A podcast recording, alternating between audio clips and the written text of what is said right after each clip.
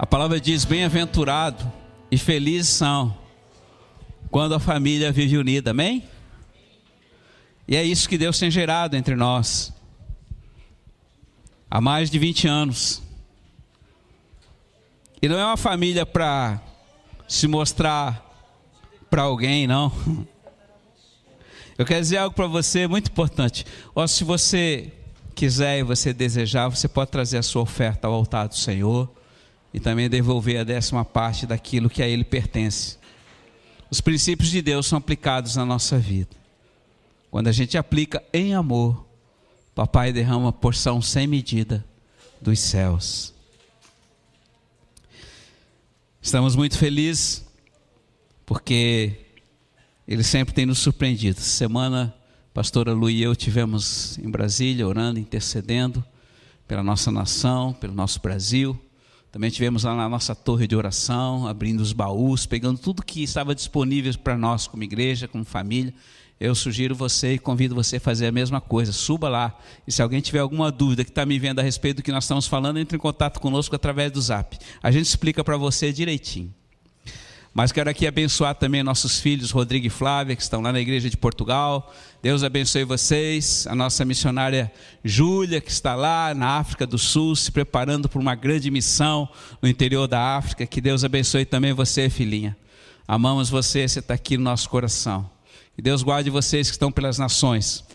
Essa semana também a, o nosso Celso e a nossa Sueli vieram de, de Jerusalém, da igreja de Jerusalém, né? Chegaram aqui e pela graça de Deus eles puderam é, retornar em fevereiro. E nós estamos a cada dia, depois que abriu as nações, a cada mês, podendo levar alguém. E meu grande desafio agora é para março. Então eu estou profetizando a ida do Gabriel a IJ para estar fechando, porque até agosto, com a graça de Deus, nós estamos com gente já disponível para estar na nossa igreja de Jerusalém, na torre de oração, para manter ela acesa. Amém, queridos? Isso é importante e eu quero dizer assim para você, filho: não é o mérito de alguns, mas é o mérito de todo aquele que crê. Jerusalém não é uma cidade ou uma alegoria, mas é algo que começou muito antes da fundação do mundo, onde o Senhor escolheu para ser casa da sua habitação. E quando nós, como igreja, subimos a Jerusalém, nós não vamos lá para ver uma história ou um Deus que passou e fez a história em Israel, não. Nós vamos lá para encontrar um Deus vivo. Amém? E é por isso que nós amamos. Ore e interceda todos os dias pela cidade querida. Ore e interceda todos os dias pelos nossos irmãos judeus. Ore e interceda para que Deus efetue a sua vontade através daquilo que Ele tem como plano a partir de Jerusalém até os confins da terra. Por isso, hoje nós estamos com pessoas nas nações, porque nós não temos parado. E isso tudo começou há 20 anos atrás. Mas não importa. Hoje a palavra é as altas montanhas. E você pode perguntar: o que tem a ver as altas montanhas com a minha vida? Você hoje que faz parte da chamada Nação dos Montes, você está incluso espiritualmente numa montanha chamada Adar, que atrás dela tem uma grande cordilheira, uma cordilheira que cada vez vai aumentando mais, por causa da nossa fidelidade, na nossa perseverança em Cristo Jesus. Mas o que eu quero falar hoje para você está muito além do que nós estamos vivendo hoje e começou lá atrás. Então eu convido você a abrir a sua palavra em Mateus capítulo 17, a partir do versículo 1. Mateus 17.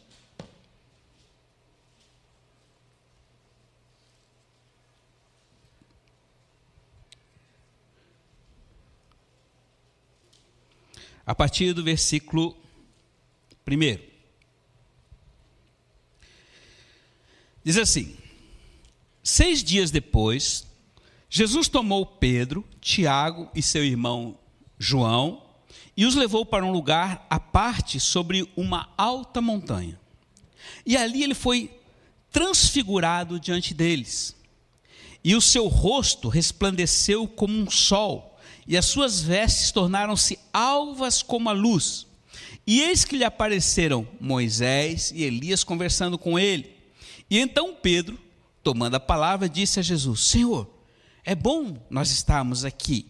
Se tu quiseres, eu vou levantar aqui três tendas: uma para ti, uma para Moisés e a outra também para o Elias. E ele ainda falava essas coisas quando uma nuvem luminosa envolveu a montanha e, com a sua sombra, uma voz saiu daquela nuvem e disse: Este é o meu filho amado, em quem eu tenho muita alegria. A ele ouvi. Então os discípulos, ouvindo essa voz, ficaram muito assustados e caíram com o rosto em terra, como que desmaiados.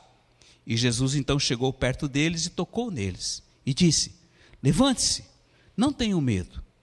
E erguendo ele os olhos, não viram a ninguém mais a não ser Jesus. Pai, eu quero submeter a palavra a Ti, peço graça para que os meus filhos possam entender no coração e ter a revelação da Tua presença nas altas montanhas. Filhinhos, nós conhecemos essa passagem, todos nós sabemos que é chamado o Monte da Transfiguração. Alguns em Israel dizem que é o Monte Tabor, mas não é o Monte Tabor. O monte que Jesus estava é o Monte Hermon. E quando Jesus estava, quando ele subiu o monte, era inverno naquela época e havia muita neve naquele lugar. Tanto é que a sua veste resplandecia como um branco semelhante à neve. No original quer dizer neve, porque havia neve. E quando Pedro e João faziam uma tendinha, porque estava frio. Vocês estão entendendo? Era o irmão que estava recebendo a glória revelativa de Deus. E ali, diante daqueles discípulos, Jesus foi transfigurado. O que, que era transfigurado? Irmãos, uma coisa: haverá um dia, quando você chegar no céu, você vai ter um novo corpo. E quando você também ressuscitar aqui, você vai ter um novo corpo que é chamado um corpo glorificado. E isto é muito sobrenatural porque ele é diferente de carne e sangue como é hoje. Esse corpo que nós temos hoje, ele está sujeito a doenças, enfermidades. Ele está sujeito a muitas coisas porque ele é terreno. E ele, como diz a própria palavra, ele foi formado da terra e da terra voltará carne e sangue, mas não o corpo glorificado. E pasme, quem estavam com eles? Elias e Moisés, o profeta que tinha relacionamento com Deus, amigo de Deus, chamado Moisés, o maior líder que já existiu em toda a palavra, em toda a história da palavra, e também o Elias, um homem que teve talvez um dos mais poderosos, a unção de poder sobre a vida dele, que confrontou os 450 profetas de Baal e foi mais do que vencedor. Quem eram eles? parte da nuvem de testemunha. Quem é a nuvem de testemunha? Os santos que já morreram, que estão hoje com o Senhor. A eles foi permitido que viessem conversar com Jesus, naquela montanha, lá no alto daquele monte, eu não sei exatamente aonde ele estava. Eu creio que foi 2012, primeira vez que Lu e eu subimos o Hermon, e nós não chegamos no topo, porque o Hermon ele vai acima, vai quase a 3 mil metros, e a parte que é destinada à fronteira de Israel, ele deve chegar ali 1.800 metros. Mas a gente estava próximo de uma cidade dos Drusos, na encosta da montanha, porque a gente chegou lá, era um sábado, Shabat, e às três horas já tinha sido fechada a estação de esquina, nós não conseguimos subir mais. Mas ali nós começamos a orar na encosta, bem, bem pertinho da fronteira com a Síria. E ali Deus deu uma palavra para nós, que é aquele lugar confirmando aquilo que a própria palavra falava, que era o lugar onde Jesus tinha estado com os discípulos. Ah, pastor, mas isso é presunção de vocês achar que Deus falou com vocês. Não. A realidade é que dias antes Jesus estava em Cesareia de Filipe, que é um lugar muito próximo dali, aonde nasce uma das fontes do Jordão. E Jesus foi para aquela, para aquela região, mas não importa a localidade, se era ali ou não, a realidade é, ele teve uma revelação, ele se mostrou revelando quem ele era a seus discípulos. E eu quero deixar hoje com você essa palavra, porque o que acontece? Hoje, você e eu somos muito motivados e somos muito influenciados por aquilo que é natural. O que é o natural? Aquilo que está ao seu redor. ao nosso redor. Aquilo que os olhos naturais veem. Eu vejo aqui uma parede. Ela sustenta um prédio. Tudo isso é natural, ela é pintada. Acho que é cinza, né? É, gelo. Pastor Nino sabe. Então tudo isso eu vejo. Isso é o natural. E foi exatamente isso que os discípulos que quando andavam com Jesus viam. Um homem que tinha palavra de sabedoria, que dizia que era o filho de Deus e havia testificação no coração deles quem Jesus era, tanto é que eles estavam seguindo. Mas chegou um momento que Jesus mostrou para eles algo que eles nunca tinham visto. Jesus mostrou a verdadeira realidade de quem ele é. E foi tremendo, eles não sabiam explicar. Eles viram algo sobrenatural. Parecia ser fogo e parecia ser ao mesmo tempo tão brilhante e as suas vestes tão resplandecentes que eram além da neve. Se você estiver um dia num local onde há neve, você com os olhos sem óculos escuros, chega um momento que você não consegue mais enxergar direito porque a claridade é tanta, porque o branco chega a ter um brilho sobrenatural. É uma coisa estonteante, admirável. A neve é uma coisa de Deus. E ali Jesus resplandeceu dessa forma que eles ficaram, eles não sabiam o que dizer. Pedro, que era o impulsivo, aquele que sempre saía na frente dos outros, Senhor, eu vou fazer uma tendinha para você, uma pelise. Ele não sabia o que estava falando. De repente, quando eles estavam conversando, a, aquela montanha se envolveu de uma nuvem e Deus falou: Este é o meu filho querido, aquele que eu amo, a ele ouvi. E quando eles ouviram aquela palavra, eles caíram de medo. Foi tanto medo, eles ficaram tão aterrorizados que eles caíram com o rosto em terra. Alguém aqui já desmaiou por ter levado um susto? Não? Eu já vi pessoas desmaiarem de susto. Não? Glória a Deus por isso, né? E você nunca tem que passar por uma situação dessa que você venha perder os sentidos por causa de uma situação temerosa. Mas aconteceu com os discípulos. E quando Jesus foi lá tocou neles, que eles acordaram atordoados, a palavra diz que eles viram apenas a Jesus. O que, que o Senhor estava querendo mostrar para nós no dia que se chama hoje? Filhinhos, as altas montanhas, os lugares altos, têm um grande significado na palavra. Não são poucos os acontecimentos que foram vitais para a história do reino de Deus que não aconteceram nas montanhas. Eu posso citar muitos, muitos casos aqui, mas muitos fatos foram registrados que marcaram a nossa história e a história da sua vida que se chama hoje. Primeiro deles, Abraão, quando tomou Isaac, seu filho, subiu ao Monte Moriá ali levantou um altar, colocou aquele menino diante do altar, tomou um punhão, punhal e ia oferecer o seu filho em sacrifício a Deus. Aquela atitude dele, que era de alguém que tinha um amor tremendo, sobrenatural, pelo único filho chamado Isaac, o primogênito, filho da sua velhice, filho do seu milagre. Quando Deus falou com ele, e disse: Leva o teu filho para sacrificar, ele não pensou duas vezes. Mas ao mesmo tempo, quando ele levava Isaac para lá, os servos dele que foram até aonde ele viu o Monte Moriá perguntaram: Você tem aí a lenha, você tem o fogo e você tem o cutelo. Mas onde está o novilho? O Senhor, ele falou: Deus proverá. E nós vamos lá sacrificar a Deus, nós vamos adorar o Senhor naquela montanha e nós voltaremos. Abraão estava entendendo que, mesmo que ele sacrificasse o seu filho, Deus era poderoso para ressuscitá-lo, amém? Aquele momento na vida dele, que quando ele, ele pegou aquele punhal e ele ia atravessar o seu filho, o anjo do Senhor segurou e o Senhor se surpreendeu com a fé dele. E o Senhor disse: pare, não faça isso. Agora eu sei que tu crês em mim e me serves sem reservas. A partir daquele momento,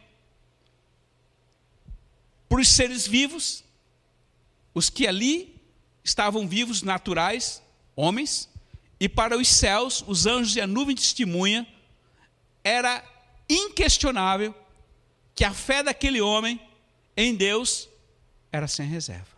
Por isso Deus o chamou como pai. Ele é o seu pai, ele é o nosso pai da fé. Abraão, aonde aconteceu isso?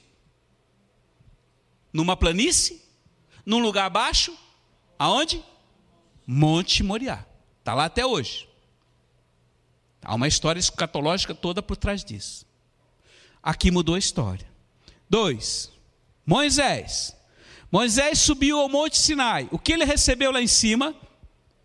O que ele recebeu lá quando ele encontrou com aquela sarça que ardia? Era a presença de quem? Do próprio Deus. E a palavra diz que ali naquela alta montanha,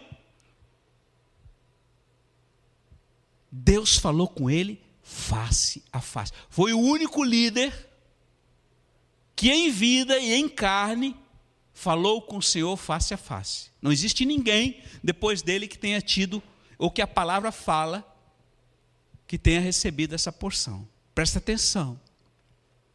Ali Deus falou com ele e Deus deu direção para todo aquele povo que estava no deserto. Primeiro, Deus deu a direção para tirá-los cativo do Egito, para depois levá-los à terra prometida. Aonde aconteceu isso? Foi na planície? Foi no deserto ali de, de, de, de da Judéia? Não. Na alta montanha. E quando nós estivemos lá em 2000 e quem é bom de memória aí, quem teve, quem subiu o Sinai, levanta a mão aqui. 2017. Nós estávamos lá, né, o pastor Israel, o profeta, estava ali escrevendo, ali encostado na pedra, e ele olhou para o céu e disse assim: Aqui é uma porta do céu. Foi ou não foi? E a igreja toda, uh! Você tem dúvida de que ali era uma porta do céu? Não é. Onde aconteceu? Monte Sinai. Mudou ou não mudou a sua história? Não foi ali que veio o Pentateuco? Sim ou não? Sim. Outra situação. Elias confrontou os 450 profetas aonde? De Baal? No monte?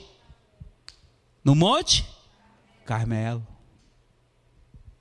Ali ele enfrentou a maior de todas as potestades que se opõem contra a noiva de Deus, contra a igreja de Deus. Embora fosse uma questão natural, os 450 profetas que, que sacrificavam a Baal, porque era um Deus chamado da fertilidade, que tinham corrompido todos os princípios de Deus em Israel. O seu marido era um frouxo chamado Acabe e era manipulado por uma mulher chamada Jezabel, que na realidade representava uma potestade maldita que atua até hoje no meio das igrejas para trazer divisão e destruição. Deus falou: Elias, vai lá e confronta porque esse povo está cego. E Elias disse: Olha, aquele é quem? Deus fizer cair fogo do céu sobre o altar, a esse adorai. Sim ou não? O que aconteceu? Quando, depois do meio-dia, presta atenção, meio-dia, irmãos. Os caras ficaram das seis da manhã, os 450, se retaliando, gritando e, e, e se mutilando para que Baal fizesse com que aquele altar pegasse fogo. Não aconteceu nada, seis horas, e o povo tudo olhando. E o Elias assim, mais alto, quem sabe o Baal está surdo. E eles começaram a se cortar todo. Ficaram entraram em transe. Nada aconteceu. Meio-dia. Sol a pico. Está faltando água. Era seca. Três anos de seca, lembra?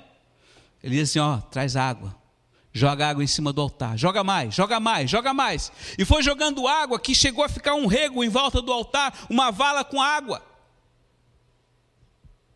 E Elias apenas levantou e disse: Deus, mostra para esse povo quem tu és. O que que veio? Fogo, fogo, fogo, fogo sobre a água, fogo naquilo que naturalmente deveria apagar, ela, ela se tornou incandescente. Vocês estão entendendo? Onde aconteceu isso? Qual monte? Carmelo. Mudou ou não mudou a sua vida? Ou você acha que é uma história? Se você, como igreja, que você faz parte da igreja, você que me assiste, você que está aqui hoje, você acha que Jezabel é uma alegoria? Não, não é não. Ela continua atuando e destruindo e dividindo igrejas até hoje.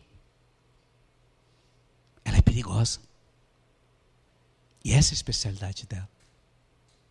Nós já enfrentamos elas muitas vezes. Deus tem nos dado graça de destruir essas malditas potestades. Mas aonde aconteceu? No Carmelo. Outra situação. Jesus Cristo, quando ele redimiu a humanidade, quando ele foi para uma cruz, como era o nome da montanha que ele estava? Ou o monte? Monte? Gólgota, Calvário ou Caveira. Quantos já viram essa montanha lá em Israel? Lá em Jerusalém? Glória a Deus. Quem não viu ainda, levanta a mão. Quem não viu visualmente, presencialmente, eu profetizo em nome de Jesus que você vai. Amém? Que você vai subir a Jerusalém e você vai ver aquela montanha. E você vai olhar lá para cima e quando você chegar lá, você vai começar a chorar, porque você vai ver a cruz ali, as três cruzes, e você vai ver o Senhor ainda crucificado ali, e você vai ter revelação do amor dele pela sua vida.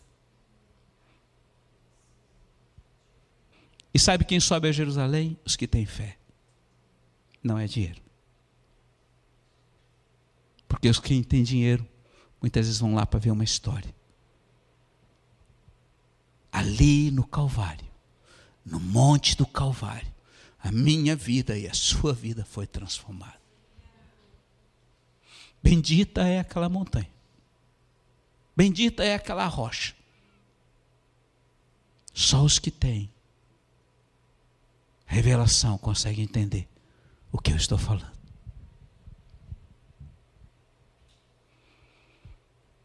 Mudou a minha e a sua história. E continua mudando a vida de muitos por causa dessa montanha.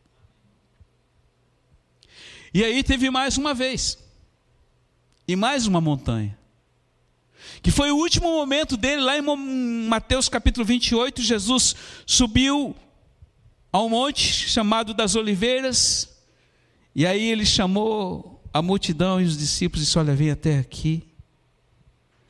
Eu preciso dar um último recado para vocês.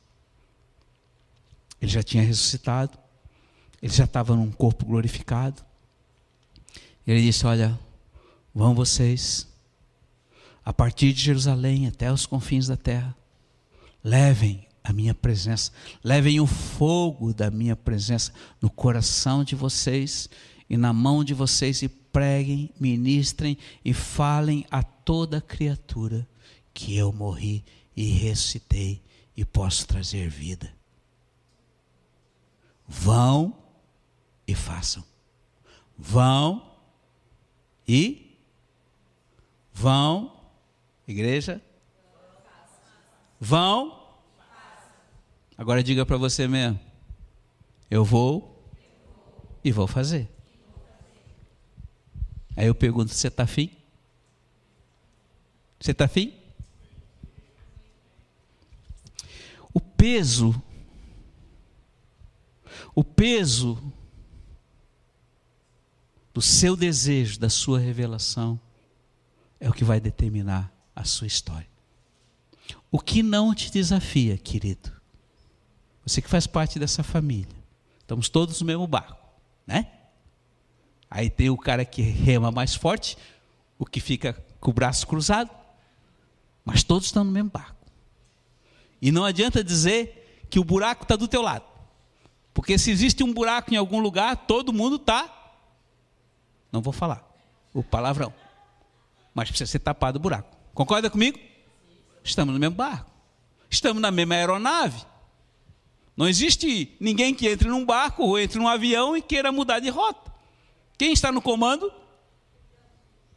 Simples assim. Preste atenção. O desejo do seu coração vai determinar se você vai e vai fazer. Mas se você não quiser ir e não fazer, também não tem problema. Porque o convite é para todos. Obedece quem ama. Amém? Porque Ele é amor. Nada por obrigação. Então preste atenção. Em cada montanha dessas que eu citei, ocorreu algo que mudou a história. A sua história, a minha história. Não foi da turma lá de trás. Eles foram os pais e os precursores de tudo aquilo que nós estamos vivendo hoje. Por isso é importante. Nós vivemos aquilo que o pai falou para Moisés lá no alto do Sinai, ó. Ei! Diga para este povo: Ouve Israel. O Senhor teu Deus é o único Senhor. Amarás, pois, o Senhor teu Deus de todo teu coração, de toda a tua alma e de todo o teu entendimento ou força. Amém? E isso nós ensinamos para as nossas crianças. Foi o primeiro versículo que eu ensinei para os meus dois filhos, o Israel e o Tiago. Segundo, honra teu pai e a tua mãe, para que te vá bem e tenhas longa. Cara, você quer ter uma vida boa e que as coisas vão bem na sua vida? Honra pai e mãe. Por isso, tudo está interligado. Ninguém pode chegar e destruir o que foi feito para dizer que agora começa tudo do zero e é desprezado o antigo. Vocês estão entendendo? Você não está aqui porque você caiu de paraquedas nesse lugar. Você está aqui porque de alguma forma você ouviu a voz de Deus. Talvez alguém que tenha te convidado, talvez alguém que falou de Jesus para você, mas não houve ninguém, ou raro, quem tenha tido um tique e eu já sou salvo. Há uma história que é feita desde o início, quando ele disse: haja luz e houve luz. E sabe aonde você está hoje? Numa montanha. Como é o nome dela? Adar, Adorno, Glória. Uou! E muitos de vocês não têm ideia de onde vocês estão. Muitos de vocês não têm revelação da altitude que vocês estão. Muitos de vocês estão vivendo na altura da montanha com a mente no vale. E quando você está com a mente no vale, você vai agir e operar segundo o que acontece no vale. E quando eu falo vale, eu estou falando de carne. Mas os que estão e têm revelação de onde estão na montanha, agem e falam e pensam segundo os céus. Por isso, Deus quer abrir os seus olhos nesta noite, filhinhos, para que vocês entendam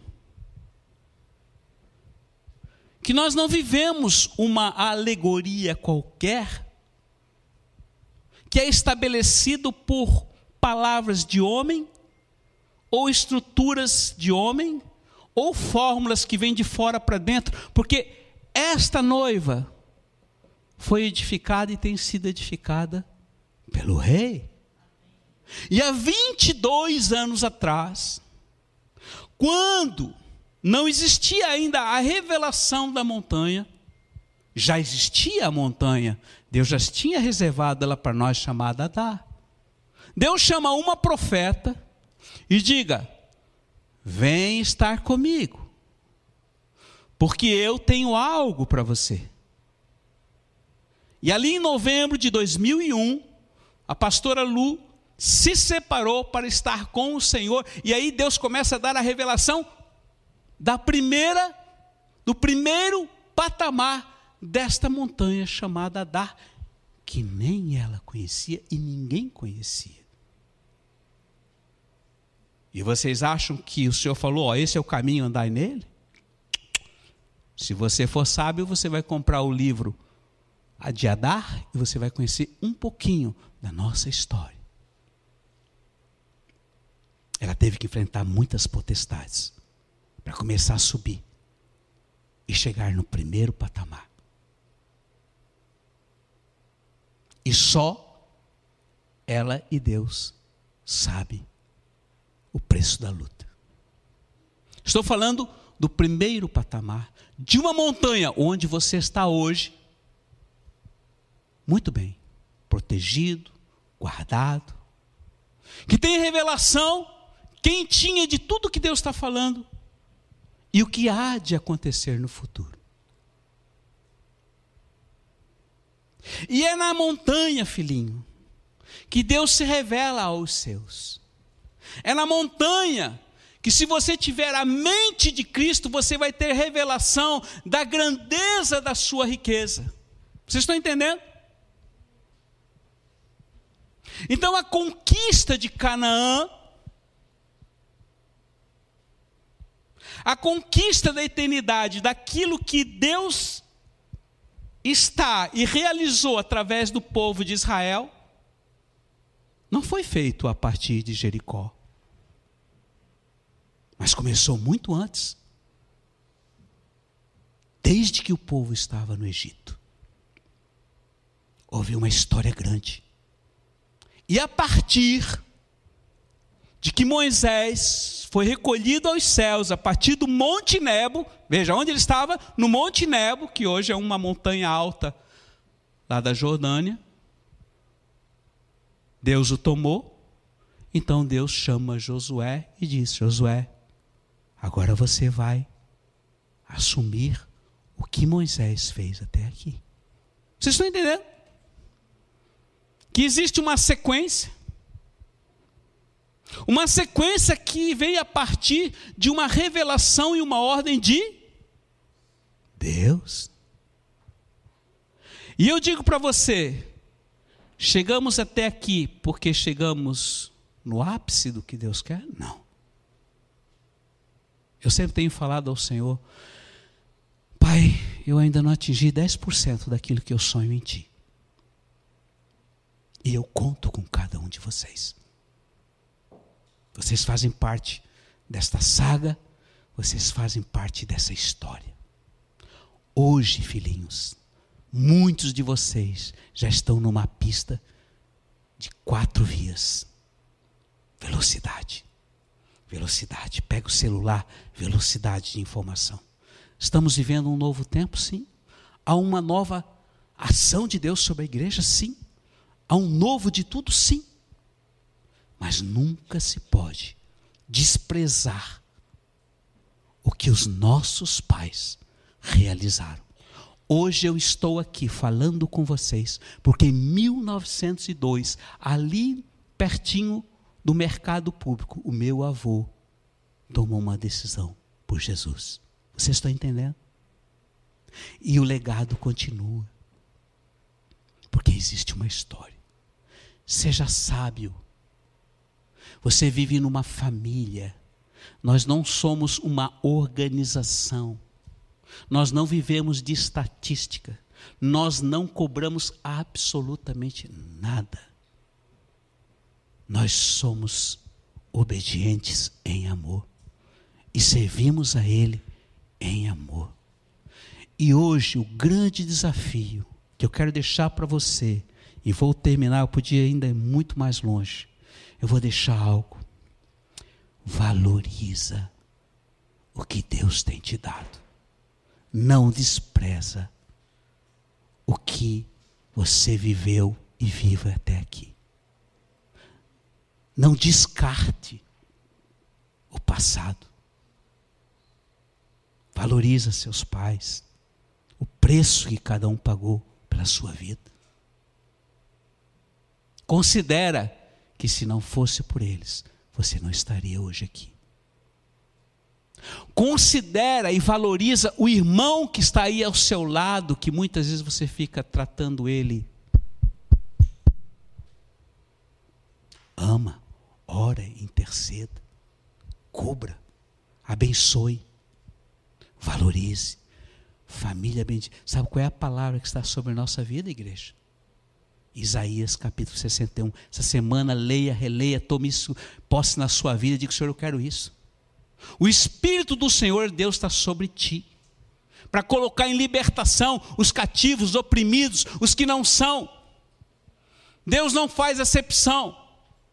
Dentro deste barco está tanto o mais forte, e o pai de vocês, como o mais fraquinho e mais tenrinho, e o mais novinho, como é a nossa Letícia, que essa semana veio para as montanhas a filhinha da Valéria do Cai. Glória a Deus por isso. Sabe o que é isso? O ciclo da vida que Deus está gerando nas montanhas. Eu poderia ler uma visão que a profeta Lu recebeu uns anos atrás a respeito das montanhas, mas eu não vou me alongar. Mas quero deixar algo para você. Você tem muitos shabates que você recebeu durante os 20 anos de igreja. Releia. Quando você não conhece a história, você está fadado a fazer exatamente os mesmos erros, cometer os mesmos erros. Seja sábio. Hoje papai está falando com você. Seja sábio. Valorize os teus. Valorize o que você tem hoje. Não murmure, não reclame. Não diga está tudo errado. Porque o papai não está interessado como você é hoje. Mas ele está interessado quando você vai se tornar daqui a um tempo. O mesmo corpo que Elias e Moisés já têm, todos nós vamos receber um corpo glorificado. Valorize as altas montanhas. E agora feche os teus olhos, querido. Nós vamos ter a honra de poder sentar à mesa com o Senhor. E antes que a gente termine este culto, o próprio Rei vai trazer para nós o pão e o vinho. Pão partido. Pão partido. Por ele eu serei. O sangue que foi fruto de uma tortura sobrenatural, que levou sobre si todo o pecado, toda transgressão, toda humilhação, toda dor de alguém que carregou uma tora muito grande nas costas. Este sangue você vai beber hoje. O pão é a carne que foi dilacerada pelos chicotes com ponta de, de osso que lhe faziam parecer as costelas. Essa é a carne. João capítulo 6, 6, ele diz: Bebam do vinho e comam deste pão. Não é vinho e não é pão. É o meu sangue e a minha carne. Você pode conferir depois se você desejar. Coma isso e fazer isso em memória de mim, porque se vocês não fizerem, vocês não vão ter participação em mim, não vão ter vida em mim. Igreja, presta atenção. Quando você tem revelação desse sacrifício de papai, do sofrimento do papai, quando você tem revelação da dor que um pai tem quando vê um filho sofrendo, a dor é maior do que os próprios chicotes, do que as próprias afrontas, do que a própria pregação numa cruz. A dor do pai foi a mais terrível possível de ver o sofrimento de Jesus. Pensa nisso. o quanto você está disposto a morrer por amor a Ele. Quem quiser salvar a sua vida, perdê-la. Mas quem perder a sua vida por amor de mim, salvará. Então hoje, filhinhos, até você que está aí na sua casa, que vai participar da ceia, pense nisso. Foi muita dor para que eu e você pudéssemos ter vida. Valoriza. Ele ama quando você ama. Ele se aborrece quando você se desgosta. Mas de tudo isto, Ele fez por amor. Pai, nessa noite eu peço perdão a Ti pelos nossos pecados, nossos erros, as nossas transgressões e as nossas iniquidades, as nossas ansiedades, os nossos desejos, Senhor, incontidos de antecipar as coisas e atropelar a Ti. Te pedimos perdão, Senhor. E pedimos que Teu sangue nesta noite nos purifique. Então, filhinho, você que já tem o Espírito de Deus, você que já foi batizado em águas, até você pode fazer parte de outra igreja, não tem importância se Jesus for o centro. Você está livre para beber e participar da ceia do Senhor. Mas faça isso com temor e tremor, para a glória dele. Pai, nós abençoamos, abençoamos o sangue e a tua carne e abençoamos todo aquele que tomar, para que nesta noite tenha revelação do teu sacrifício, do teu amor.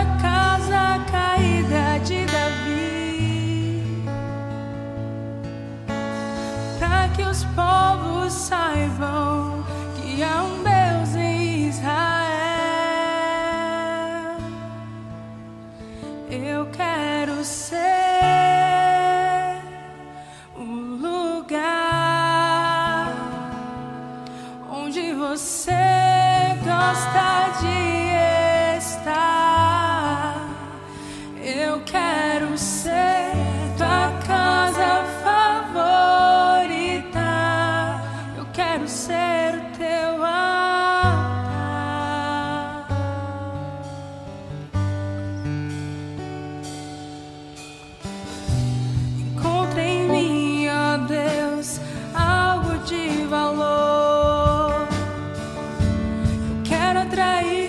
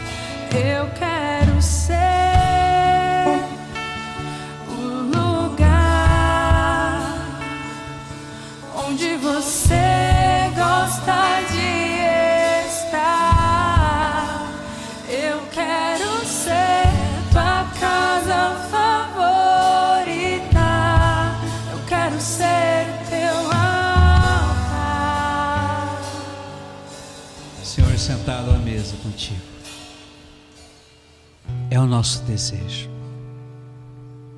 De que tu fiques à vontade na nossa casa. Essa casa não nos pertence, Senhor, ela é tua. Porque nós entregamos a Ti voluntariamente. E nós te dizemos: tu tens todo o direito.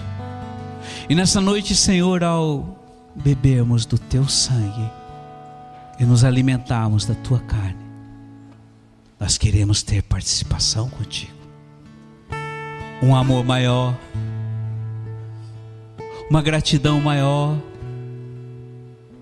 uma valorização maior.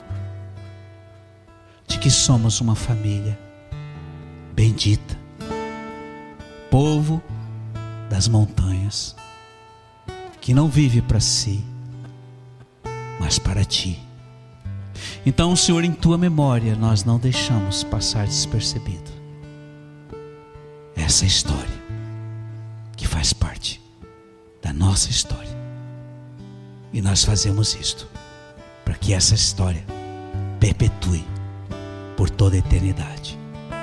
Comamos do pão e bebamos do vinho.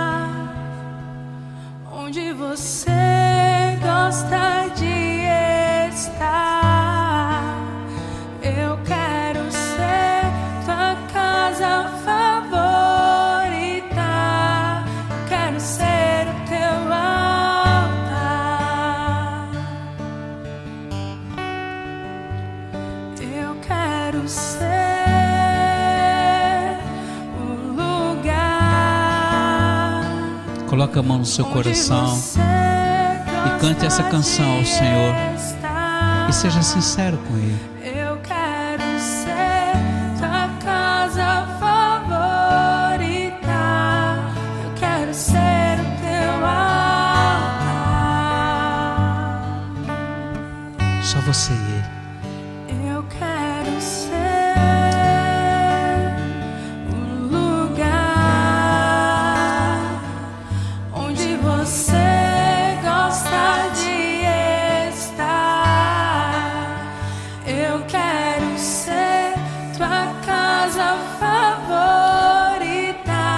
Você não tenha muita certeza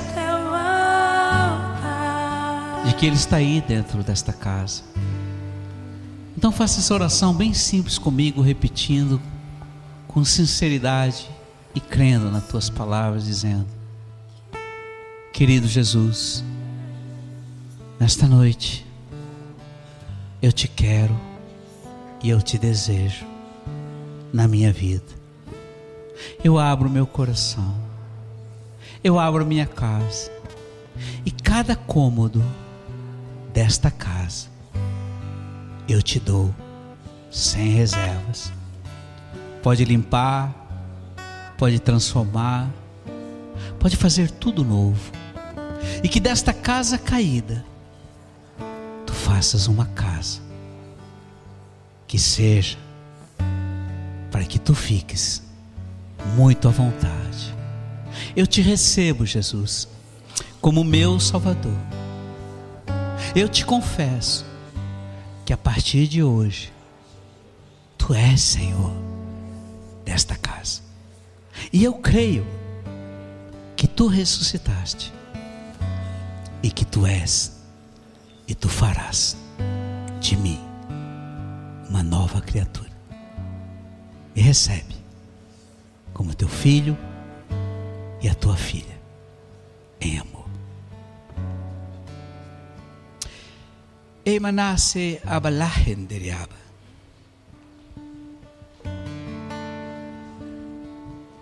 Chu amanahen deriaba la se que estirar.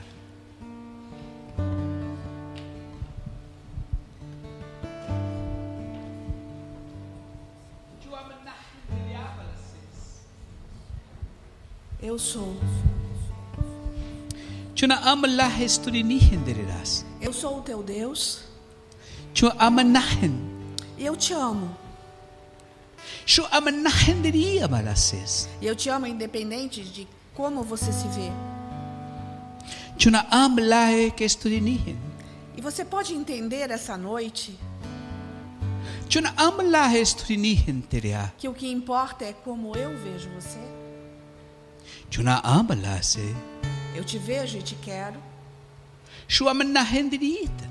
Eu te vejo e te quero sobre os montes Tuna amblahe ke stulinahan. de Sião, de Jerusalém. Tuna andala e amenahendri balases. E os montes para você não é um lugar físico, Tuna amblahe stili. mas espiritual. Shua menahe ke stulinihin. Os teus olhos podem olhar para os montes E até buscar socorro neles, mas o teu socorro vem do Senhor de todos os montes. As montanhas se levantam da terra. Num ato de adoração. Se elas que são pedra e barro, Que não têm alma ou espírito, se levantam em adoração, porque aquele que eu amo não tem um coração contrito em adoração. Eu sonho pelo som da tua voz,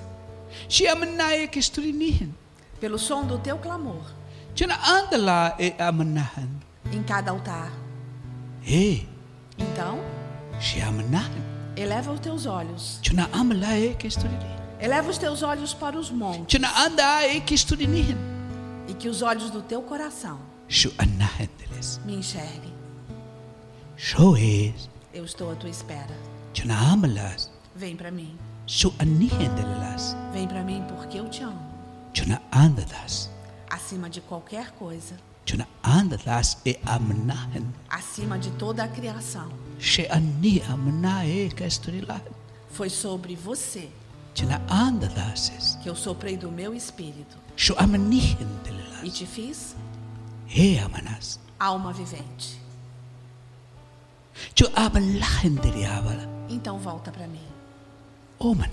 Eu estou à tua espera. Eu estou à tua espera.